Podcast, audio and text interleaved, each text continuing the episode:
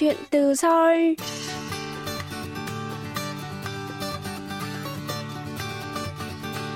Xin chào quý thính giả, tôi là Hương Cao và đây là chuyên mục Chuyện từ Seoul phát trên Đài Phát thanh Quốc tế Hàn Quốc ca bê ét World Radio. Ngày mùng một tháng hai năm hai nghìn không trăm hai mươi hai vừa qua, tức ngày mùng một Tết Nguyên đán, đội tuyển bóng đá quốc gia Việt Nam đã đánh bại Trung Quốc với tỷ số ba một ở lượt trận thứ tám, vòng loại thứ ba, giải vô địch bóng đá thế giới World Cup Qatar hai không hai hai. Đây là chiến thắng lịch sử của bóng đá Việt Nam ở đấu trường này vì Việt Nam là đội bóng Đông Nam Á đầu tiên có trận thắng ở vòng loại World Cup. Trong chương trình hôm nay, chúng ta cùng trò chuyện với bình luận viên Vũ Quang Huy, lắng nghe anh chia sẻ góc nhìn và đánh giá của mình về chiến thắng của đội tuyển Việt Nam trước Trung Quốc, cũng như những thay đổi của bóng đá Việt Nam dưới thời cầm quân của huấn luyện viên người Hàn Quốc Park Hang-seo các bạn nhé.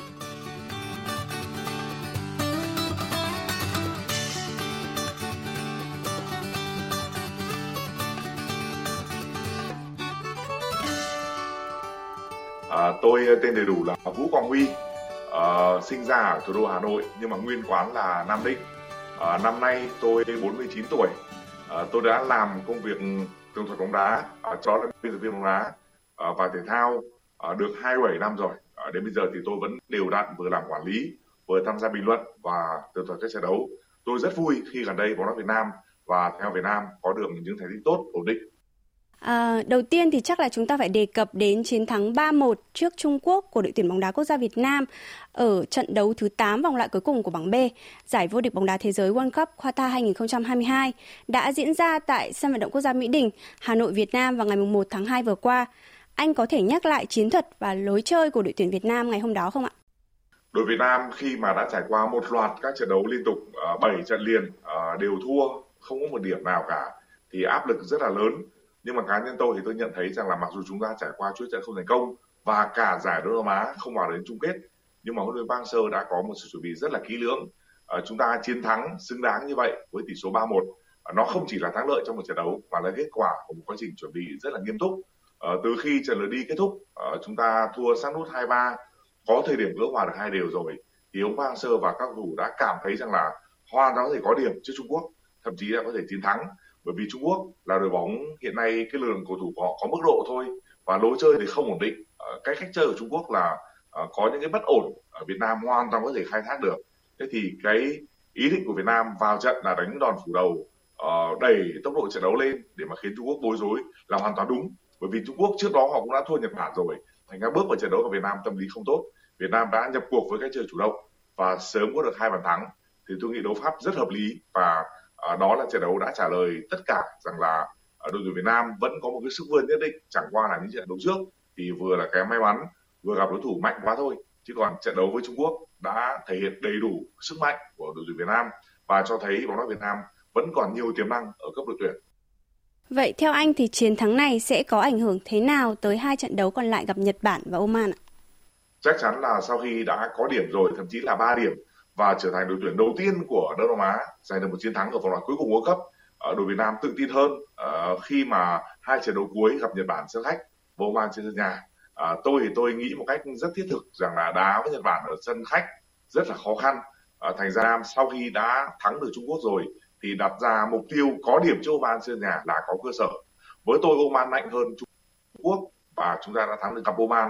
Nếu mà hòa được sân nhà cũng là kết quả tốt. Tất nhiên trong bóng đá thì khi có cơ hội thì cần phải nắm bắt và Việt Nam phấn đấu là ít nhất là hòa với Oman, thắng rồi thì càng tốt. Thế còn vài ngày sau đá sân Nhật Bản thì tôi nghĩ rằng là rất có thể lúc bấy giờ thì nên để cho cầu thủ trẻ đi đi tham dự ở những khó có điểm, và chưa nói rằng là uh, vài tháng sau cụ thể u hai mươi ba Việt Nam uh, tham dự trên sân nhà giải đấu có một cái áp lực phải bảo vệ vô địch. Thành ra nếu như chúng ta đã có được điểm trước Oman thì nên cử đội trẻ đi Nhật Bản thi đấu, như vậy tích lũy rất là tốt cho cầu thủ trẻ và cũng là một dịp để ông Park Hang-seo có cái cơ hội kiểm tra lực lượng trẻ và làm mới đội hình. Ngay từ đầu thì bảng B được đánh giá là bảng đấu không hề dễ dàng với đội tuyển Việt Nam khi mà phải chạm trán với các đối thủ sừng sỏ ở châu Á như là Ả Rập Xê Út, Nhật Bản hay là ở châu Đại Dương là Australia. Dù vậy thì ở góc độ của người hâm mộ thì vẫn kỳ vọng là nếu như Việt Nam thể hiện được phong độ tốt như trận đấu gặp Trung Quốc vừa rồi ngay từ những trận đầu tiên thì kết quả của Việt Nam đã có thể tốt hơn rồi. À, với anh, với tư cách là một bình luận viên thì anh có thể đưa ra nhận định một cách khách quan về trình độ hiện tại của bóng đá Việt Nam được không ạ? Quả thật là những trận đấu đầu tiên, người hâm mộ đã hy vọng rằng là Việt Nam có điểm. Mặc dù chúng ta ngay từ đầu cũng xác định Việt Nam là đội yếu nhất ở bảng này, à, chúng ta không mơ đi World Cup. À, tuy nhiên cái hành trình của chúng ta thì lúc đầu phải nói khán giả cũng khá là sốt ruột. Mọi người không thể ngờ được giành được một điểm đầu tiên nó lại khó đến như vậy, phải chờ đợi lâu đến như vậy. À, các cái trận đấu mà khi tôi tường thuật xong thì vẫn có một cảm giác tiếc nuối rằng là à, nếu thế này nếu thế kia Việt Nam có thể giành điểm. Nhưng mà sau đó khi mình suy đoán lại, mình có những cái ngồi ngẫm lại thì mình cũng thấy rằng là thực ra nếu đối thủ kia người ta đều mạnh hơn Việt Nam và người ta đi trước mình nhiều rồi. Bởi thế Việt Nam chúng ta mặc dù nỗ lực nhưng mà chúng ta gần như là cứ tiếp cận thôi chứ chưa tiệm cận được, vẫn thiếu thiếu một cái gì đó để mà chúng ta có thể giành điểm, cũng là bởi là đối thủ mạnh quá. Ờ, có những cái xử lý, có những cái thao tác đó ở Đông Nam Á mình thành công rồi nhưng mà gặp đối thủ mạnh thì chưa thành công. Ờ, tóm lại thời của Park Hang-seo thì chúng ta cố gắng tiếp cận những cái nhóm đội mạnh của châu Á chứ chưa tiệm cận được. Ở SEA Games, ở a ép ép Cup Việt Nam đều là đội vô địch, ở a sê an chúng ta cũng đã vào đến tứ kết, a sê an Cup cũng vào tứ kết, ở vòng loại World Cup thì lần đầu vào đến vòng loại cuối cùng. Tôi nghĩ như vậy là thành công rồi và có thể là mọi người có cái tiếc nuối, có thể đòi hỏi nhiều hơn nhưng mà tôi nghĩ rằng là do đối thủ quá mạnh. Chứ còn ông Park Hang-seo thì về cơ bản là cách làm của Park vẫn là đúng, và nếu không phải ông Park ấy có thể chúng ta đã thua đậm hơn chứ không phải là giữ được cho đến trận gặp Úc nhá. Thì trước trận gặp Úc chúng ta có thua thì chưa thua ai quá hai bàn cách biệt cả, đấy là một thành công rồi. Nhưng mà bây giờ nếu như mà để đưa ra một con số cụ thể về khoảng cách của Việt Nam với cả Nhật Bản, Ả Rập Xê Út hay là Australia thì Việt Nam đang ở trình độ hiện tại như thế nào so với các đội bóng khác ở bảng B ạ? Ở bảng B thì với tôi ngay từ đầu khi mà có cái lễ bốc thăm xong thì tôi cũng đã nhận định rằng là Việt Nam sẽ cố gắng có được điểm số nhiều hơn Thái Lan ở vòng loại World Cup gần nhất mà họ tham dự. Vòng loại hai không một tám Thái Lan chỉ có hai điểm thôi. Thế thì tôi có nhận định rằng là hai đối thủ chúng ta có thể giành điểm. Ở đấy là Oman và Trung Quốc, và cố gắng nhắm lấy các trận đấu trên sân nhà. Thế còn sân khách thì cố gắng đá uh, gọi là cờ đến tay thì phát thôi, chứ còn hy vọng giành điểm cũng rất là khó. Đến bây giờ Việt Nam đã có ba điểm, tức là nhiều hơn Thái Lan ở vòng loại World Cup hai không một tám rồi. Um, Oman và Trung Quốc là hai đội Việt Nam có thể giành điểm. Chứ còn những cái đội như là Australia hay là Ả Rập Xê Út uh, rồi là Nhật Bản thì đấy là những trái núi rất là cao, và cũng có thể là trong bóng đá xảy ra những cái điều kỳ diệu, những cái bất ngờ, nhưng mà phải có may mắn nữa và phải có điều kỳ diệu thì chúng ta mới có điểm được.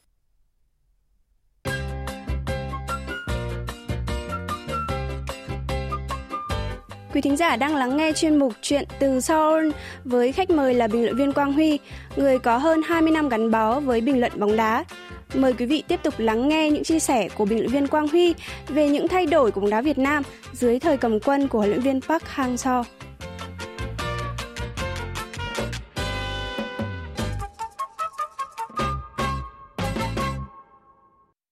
Và ông Park Hang-seo thì đã đồng hành cùng với đội tuyển bóng đá Việt Nam đến nay là bốn năm rồi. Thực ra cho đến nay thì các huấn luyện viên tiền nhiệm cũng chỉ dẫn dắt đội tuyển Việt Nam khoảng tầm hai năm. Theo anh thì lý do lớn nhất mà ông Park Hang-seo gắn bó khá lâu với đội tuyển bóng đá quốc gia Việt Nam là gì ạ? Để gắn bó lâu thì đương nhiên điều quan trọng nhất với một huấn luyện viên đó là thành tích. Ông Park đang làm rất là tốt, tỏ ra mát tay. Bóng đá Việt Nam sau nhiều năm mong mỏi thì ông Park đã có được vô địch SEA Games và thêm một lần nữa vô địch a ép ép Cup. So với chiếc vô địch năm hai không không tám thì cái việc chúng ta vô địch năm hai không một tám thuyết phục hơn rất là nhiều.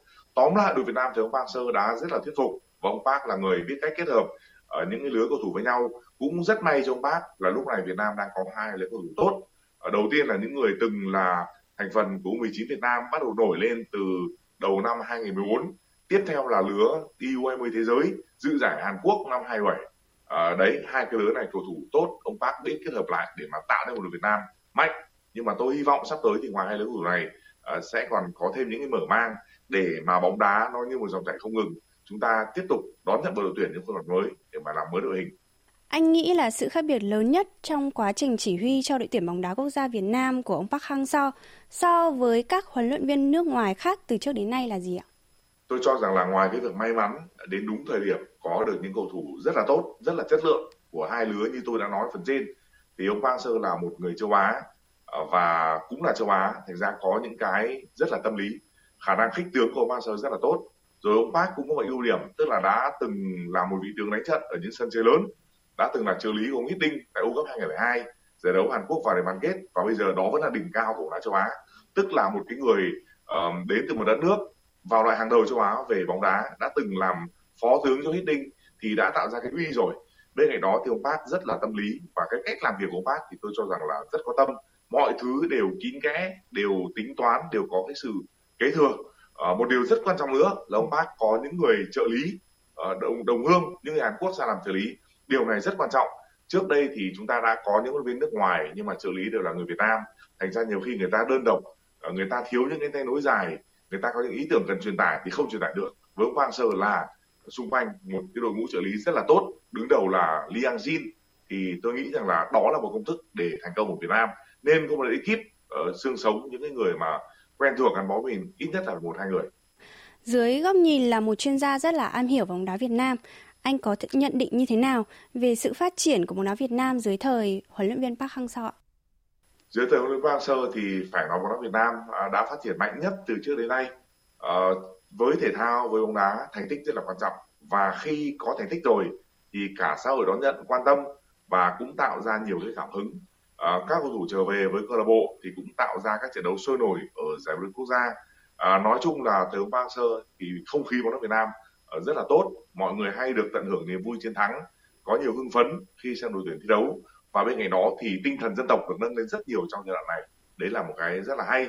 À, và ông Park à, trong một số phát biểu của mình thì cũng rất là thẳng thắn, một người đã làm được nhiều việc cho bóng đá Việt Nam, khi có những phát biểu thẳng thắn thì người ta cũng rất là nghe. Ông Park có nói về vấn đề là chúng ta thiếu tiền đạo, thiếu cầu thủ trẻ, thì các câu lạc bộ cũng lập tức là lắng nghe, để mà gần đây rất là cố gắng trong việc đào tạo trẻ tốt hơn. Tất nhiên bóng đá trẻ thì không phải lứa nào cũng là như lứa nào, nhưng cơ bản Việt Nam hiện nay tôi nghĩ rằng cái nền móng cho bóng đá là tốt nhất từ trước đến nay. Và tôi nhắc lại là thành tích rất là quan trọng, có thành tích rồi thì nói sao cũng dễ nghe, dễ thuyết phục, thành ra ông Park đã làm chuyện này. Vâng, báo chí Hàn Quốc thì đã đưa tin là trước đây các cầu thủ quốc gia Việt Nam bị cho là gặp nhiều hạn chế về thể lực hay là tinh thần. Tuy nhiên thì khi huấn luyện viên Park Hang-seo lần đầu gặp gỡ các cầu thủ Việt Nam thì ông đánh giá rằng là họ hoàn toàn không gặp vấn đề về thể lực hay là thể chất, mà vấn đề nằm ở chỗ là hệ thống quản lý về thể lực của đội tuyển còn thiếu tổ chức, và các hệ thống như là chế độ ăn, quy tắc ăn uống vẫn còn chưa được tốt. Liệu vậy với anh thì anh có từng nghe được chia sẻ gì về huấn luyện viên Park Hang-seo về vấn đề này và có thể chia sẻ cho các thính giả được không ạ? Vâng, về câu chuyện này thì uh, tôi nghĩ rằng là ông Park đã làm việc rất là khoa học, uh, vận dụng những cái kinh nghiệm của mình và cũng không ngừng có những cập nhật. Uh, ông Park cũng có những đội ngũ trợ lý rất là tốt, cả người Việt Nam cũng như những người Hàn Quốc. Và dưới ông Park thì chưa bao giờ đội tuyển Việt Nam có một cái đội ngũ trợ lý hùng hậu như vậy.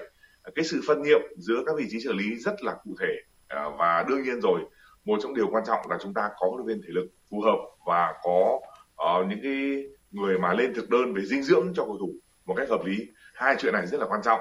À, với châu Á chúng ta thì thực sự là để mà đua sức với châu Âu hay là châu Mỹ thì vẫn có những bất lợi, nhưng mà nếu mà lựa chọn cách chơi hợp lý và tối ưu hóa những cái năng lực của mình thì vẫn có thể làm nên chuyện. Cụ thể hiện nay thì ông Park Hang-seo tôi nghĩ rằng là rất biết cách tối ưu hóa cái cái nền thể lực của chúng ta.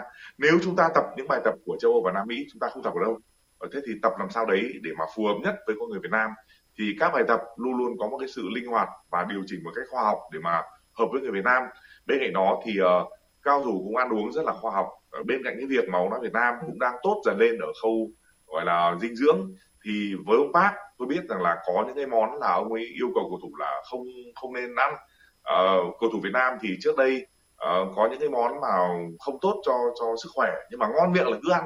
Thế thì bây giờ uh, cầu thủ được ông Park dạy rằng là chúng ta là cầu thủ chuyên nghiệp, chúng ta phải sử dụng những gì tốt nhất cho nghề nghiệp của chúng ta. Bởi thế có những cái Uh, việc ăn uống sinh hoạt nó là tập quán nhiều năm, cầu thủ cũng đã bỏ được để mà hướng đến một sự chuyên nghiệp. Chừng nào mình còn đá bóng thì mình phải làm những gì tốt nhất từ tập luyện, sinh hoạt, ăn uống để mà phục vụ cho uh, công việc của mình. Uh, và tôi biết rằng là um, các cái thực đơn cũng được ông Park Hang-seo theo dõi rất là kỹ lưỡng, các bài tập cũng có sự điều chỉnh và gia giảm. Nói chung là cái tính chuyên nghiệp được nâng lên. Uh, cũng có cái thuận lợi là thời điểm này cả Việt Nam cũng đã tốt lên về câu chuyện này. Và ông Park là người có những cái lĩnh hội được, và đồng thời là khi mà ông Park đã đạt được những thành tích rồi thì những cái truyền đạt của ông ấy cầu thủ cũng rất là lắng nghe. Ông ấy cũng tạo ra được một không khí giống như một gia đình ấy, cầu thủ coi như một người cha, và cha nói gì thì uh, con là uh, nếu mà chúng ta thấy cái điều đấy đúng thì luôn luôn là răm rắp tuân theo.